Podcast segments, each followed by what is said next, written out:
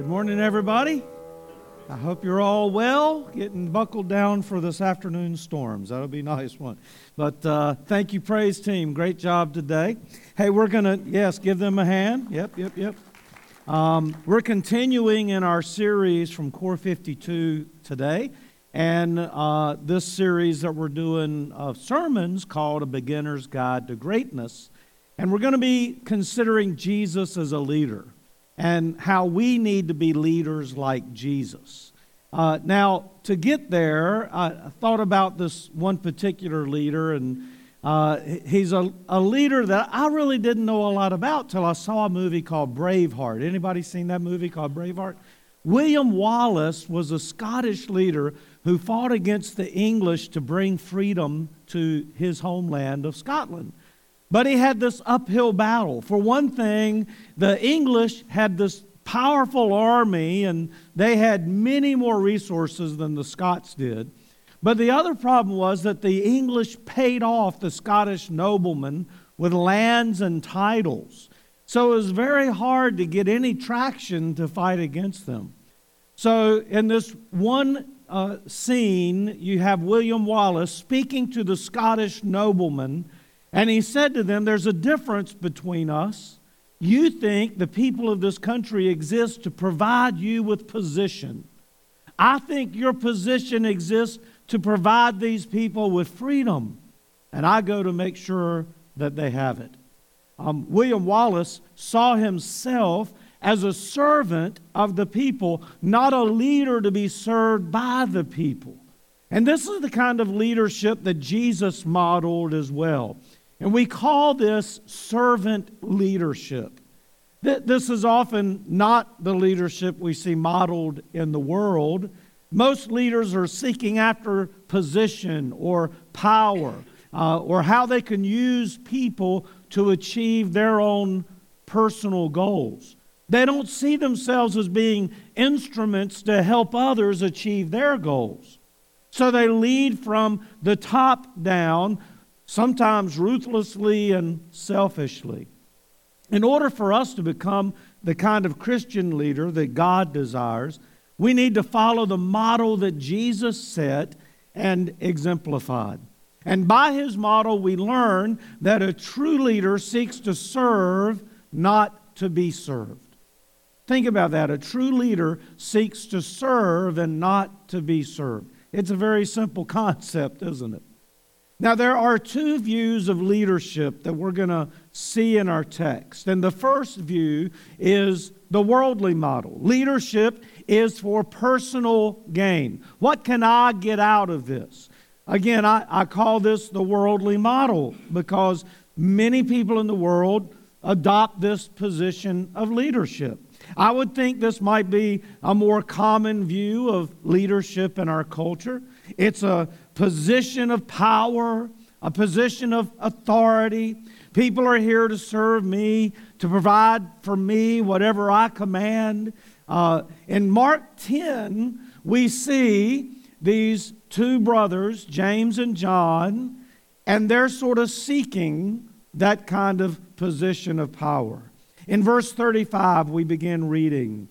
Then James and John, the sons of Zebedee, came to him. Teacher, they said, we want you to do for us whatever we ask.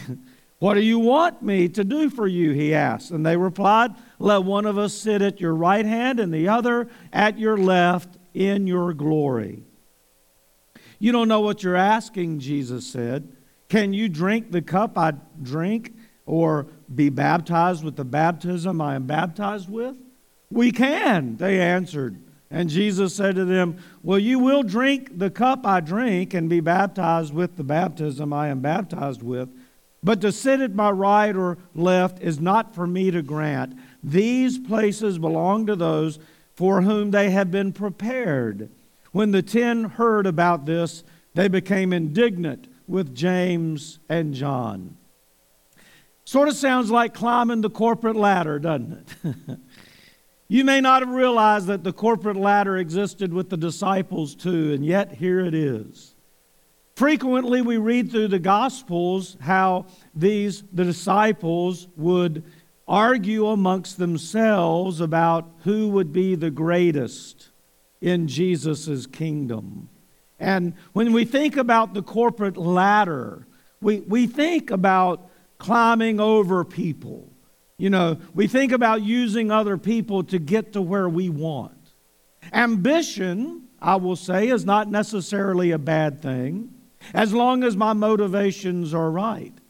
If I am ambitious to become the best I can be, to grow a business, to lead out of a desire for good, then I think ambition is a good thing.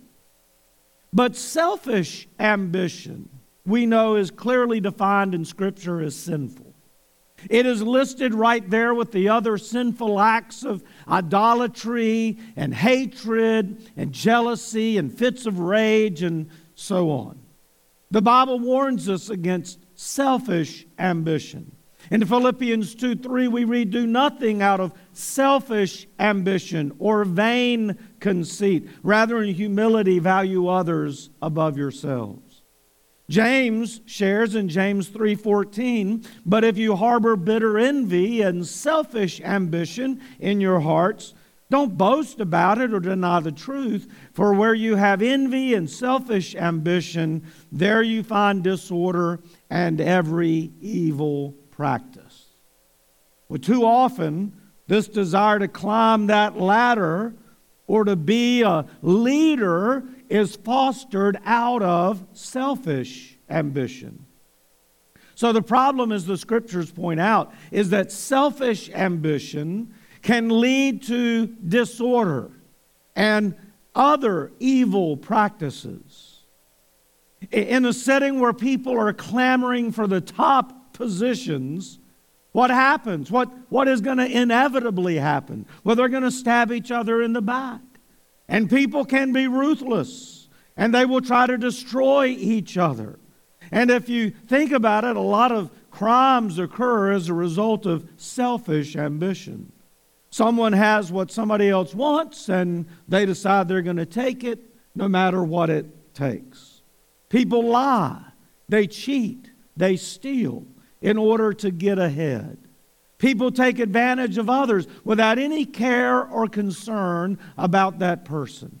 And all of this is a result of selfish ambition. Even the disciples were susceptible to this sin, as we read here, but we also read about the disciples again arguing about who would be the greatest among them. Just before James and John uh, went to make their request to Jesus, the disciples had been arguing. You look in the previous chapter of Mark, and you go to verse 33 in Mark 9. They came to uh, Capernaum. When he was in the house, he asked them, What were you arguing about on the road? Jesus is asking them. But they kept quiet because on the way they had been arguing about who was the greatest. You know, he knew what they were arguing about.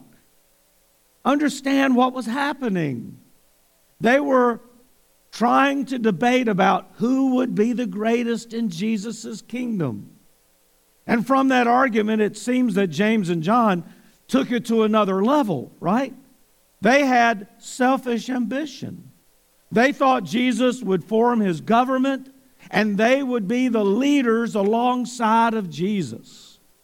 Our text records that James and John asked Jesus if they could take these places of honor and power by sitting at his right and on his left when his kingdom came into power. Matthew records that it was actually their mother who approached Jesus, Salome. And it would make sense that the brothers would put their mother up to this since she might have more influence on Jesus because it's very likely that Salome was Jesus' aunt and they were Jesus' cousins. Plus, it would look a little less prideful, wouldn't it, if the mother made the request instead of the boys. Jesus saw this and he spoke directly to them. He knew what was going on.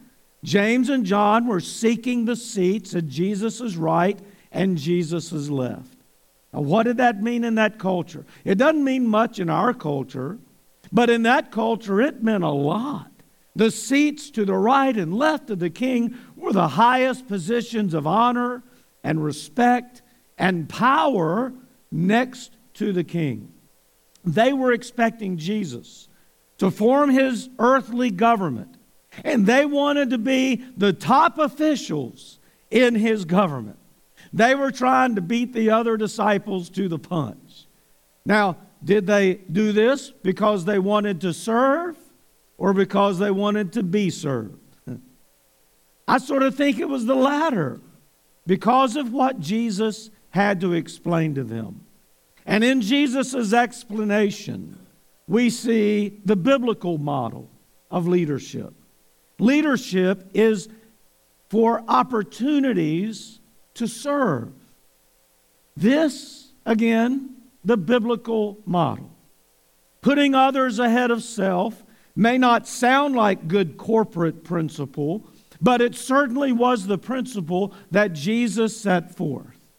As we read in verses 42 through 45 of Mark 10, Jesus called them together and said, You know that those who are regarded as rulers of the Gentiles lord it over them, and their high officials exercise authority over them. Not so with you. Instead, whoever wants to become great among you must be your servant. And whoever wants to be first must be slave of all. For even the Son of Man did not come to be served, but to serve, and to give his life as a ransom for many. Now, I love the way Jesus would rebuke his disciples.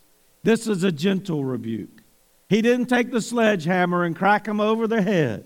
He didn't stomp on them, say, You idiots, what are you doing? Now, they were not to be like the rest of the world. That's what Jesus is saying. This is the way the Gentiles do. Not so with you.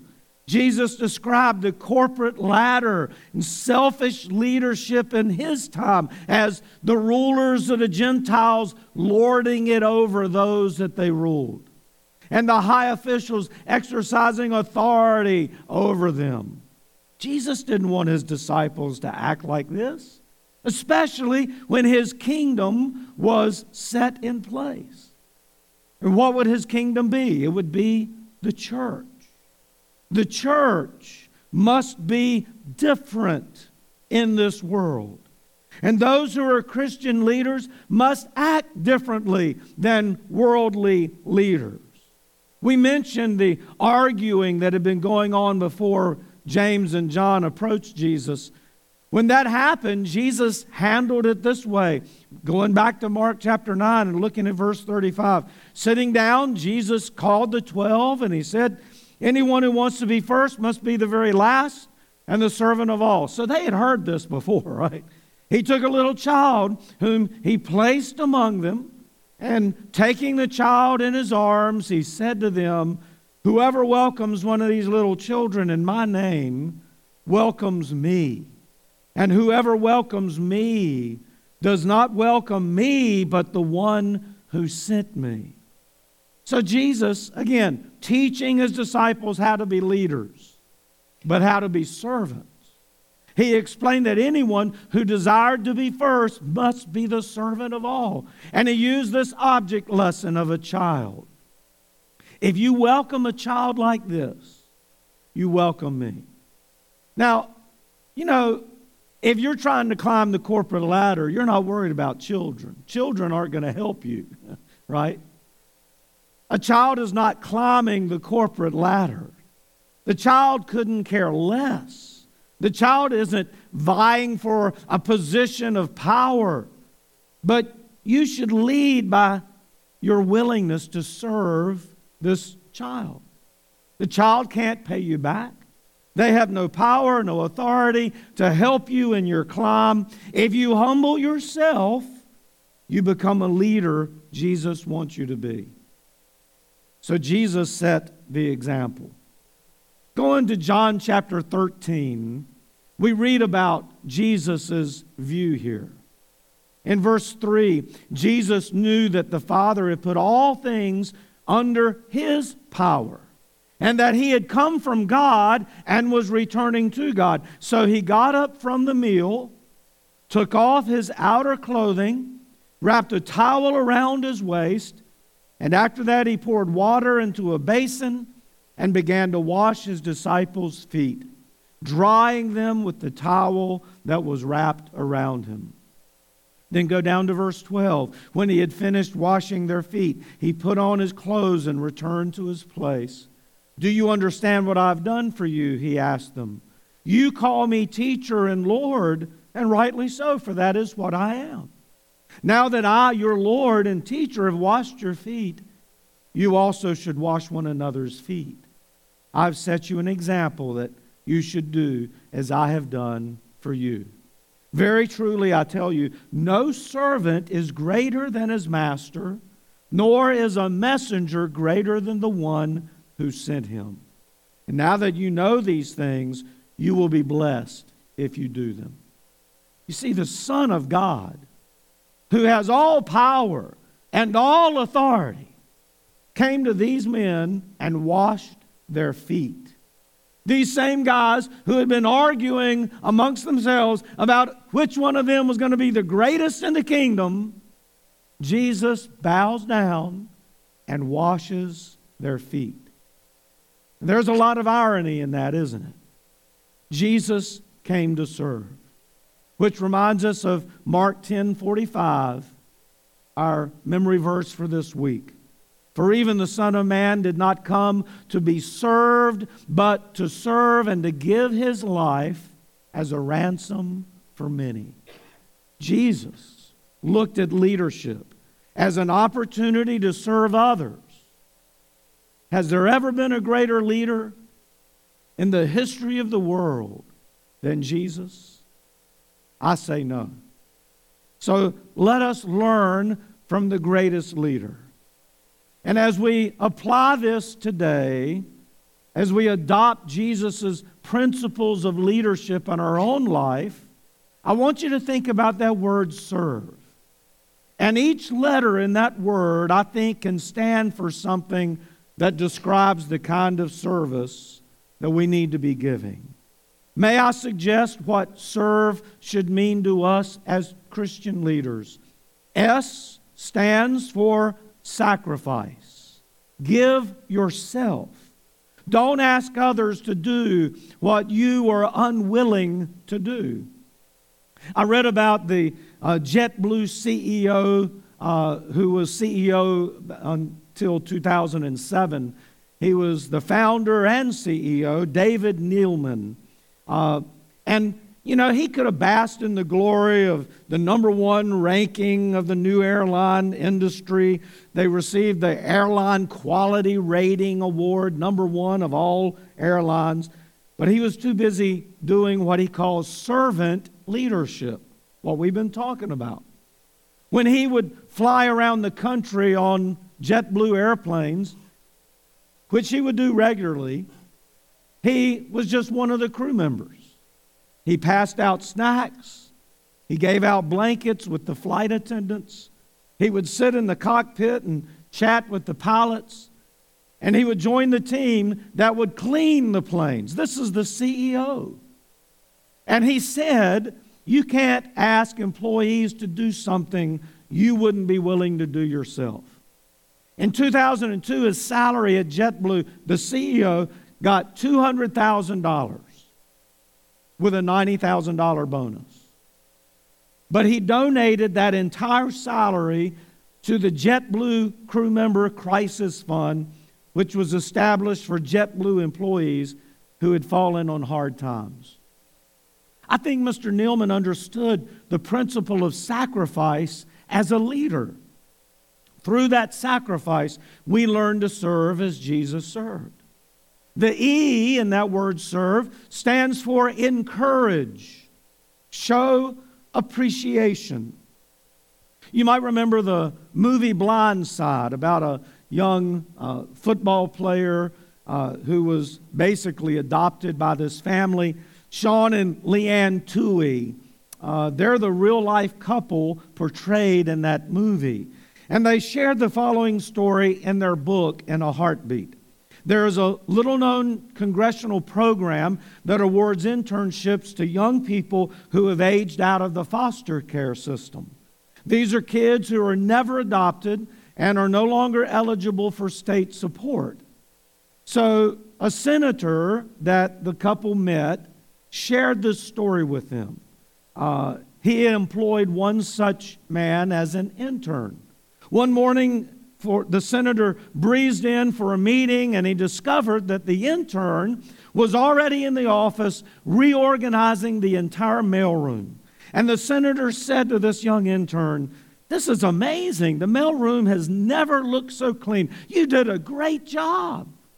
A few minutes later, the senator saw the intern and he was crying. He had tears streaming down his face. And the senator said, Son, are you okay? And the intern said, Yes. He said, Did I say something to offend you? No, sir. No, sir. Well, what's wrong? And the young man said, That's the first time in my life anyone's told me I did something good. Think about that. The Tuohy's comment on this a little bit of attention and a kind word. That's how little it takes to affect someone's life for the better. Encouragement, friends. I agree with that. A little bit of encouragement goes a long way. As leaders, we can browbeat people but I don't see Jesus doing that. He, even when these two numbskulls came to him and said, Hey, make us the greatest in the kingdom. No, he didn't jump down their throat. He explained to them what true leadership was, and he modeled it for them. I want to encourage all of you to be that kind of leader. The R in serve stands for reflect Christ.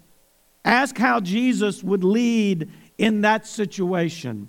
I read about a woman, Cheryl Bachelder. Maybe you've heard of her. She was the CEO of Popeyes from 2007 to 2017. And during that time, she turned her company around with a focus on serving others.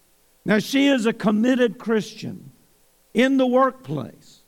And she authored a book called Dare to Serve How to Drive Superior Results by Serving Others. The Bible verse that is on her desk every day is Philippians 2 3. And she says, Because I haven't found one that's more paramount to how I want to lead in my family and in my work. And that is, do nothing from selfish ambition or conceit, but in humility count others more significant than yourselves. She says, I really like the choice of words around counting others more significant than yourselves. I believe we're all born with an inner two year old, and we'd really still like to be laying on the floor, kicking and screaming because we didn't get the candy bar we wanted.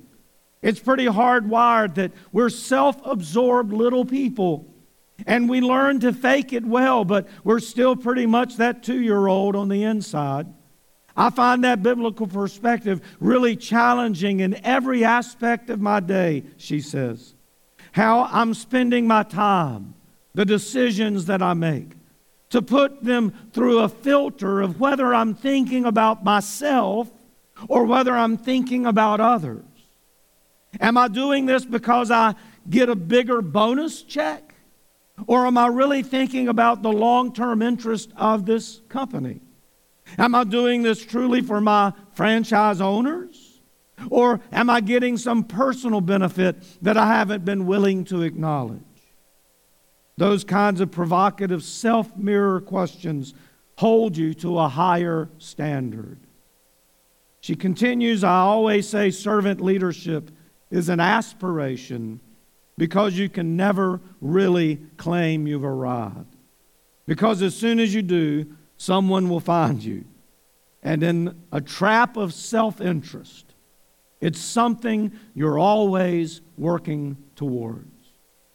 Now, I like the idea that she shared about asking ourselves these questions Am I leading like Jesus would? Am I treating people the way Jesus would treat people? Having some self reflection can cause us to reflect even more upon Jesus and his leadership style. And as we reflect upon him and we model him, we actually reflect him or reveal him to those that we serve. The V in the word serve stands for value people over profits. The bottom line is not profits, it's people. We certainly see that in Jesus. He valued people who were disvalued in his culture. I mean, you just look at these disciples Jesus picked. They probably wouldn't be the ones that a CEO today would pick to be in his inner core team. Even the disciples uh, were uh, not highly influential people of their culture. Most of them were lowly fishermen. There was a hated tax collector. Most were uneducated. And yet, Jesus picked them. He served those in his community who were servants of the rich and powerful. He touched lepers that nobody wanted to be around. He forgave the prostitutes. He fed the hungry and the poor. Yes, Jesus valued them all. Looking again to Cheryl Bachelder, the CEO of Popeyes, we see how important valuing people is to an organization. When, when she was named CEO in 2007, profit was in the negative for the company. The company's stock price had taken a nosedive from $34 in 2002 to $13 by the time she came on board. The brand suffered. Franchise owners were running around with their hair on fire. Uh, by 2014, Popeyes had done a 180 degree turn. Sales were up 25%. Profits were up 40%. Market share had grown from 14% to 21%, and the stock price was over $40. The franchisees were giddy with the turnaround, began reinvesting in the brand, many remodeling their restaurants and building new ones around the world. What was the difference? Bachelder says it was a conscious decision to create a new workplace with rigorous measures in place where people were treated with respect and dignity, yet were challenged to perform at the highest level. She says silos were broken, managers began to listen, and self serving leaders went bye bye as corporate, uh, collaboration increased. Workers were valued. The leaders who value the people over the purse will greatly improve their organization. In the church, those of us who are leaders must value the people. And I encourage you, value people over everything. The final E in serve stands for enrich. Invest in others, develop other leaders. We must enrich the lives of those we serve. Let me quote someone You are not here to merely make a living, you are here in order to enable the world to live more amply, with greater vision, with a finer spirit of hope and achievement. You are here to enrich the world, and you impoverish yourself if you forget the errand. These are the words of a man that maybe you don't remember his name, but you will remember his story. Aron Ralston. Anybody remember that name? He is the young man whose arm got caught between two boulders as he was hiking through a Utah canyon. He would later write a book entitled Between a Rock and a Hard Place. What a great name for a book. His story was also made into a movie, 127 hours. Aron had to make a choice. He had no cell phone service, no one knew where he was. He was miles from the nearest population or medical facility. He was stuck, and he knew that by the time anyone found him, he would have starved to death. and he would die. How could he extract himself from that situation? The only solution that he could come up with was to cut off his own arm with the pocket knife he carried with him, which is exactly what he did. He had to do it. And he would find his way back to people and to life. So, speaking at his alma mater, Carnegie Mellon's graduation service in 2013, he said this about the incident. If you doubt for one second that you would do it for yourself, ask, what wouldn't you do to get back home to your closest loved ones? Because the will to love says we're not just here on this earth to enrich our own lives, we're here to enrich the lives of others. So get out there and save the world. Amen, Aron. Amen. Save the world. That's what every one of us have as a challenge from Jesus, as all of us can lead others to know Christ and the salvation that He offers. So, friends, let's lead like Jesus led. Let's serve others in love in the name of Jesus.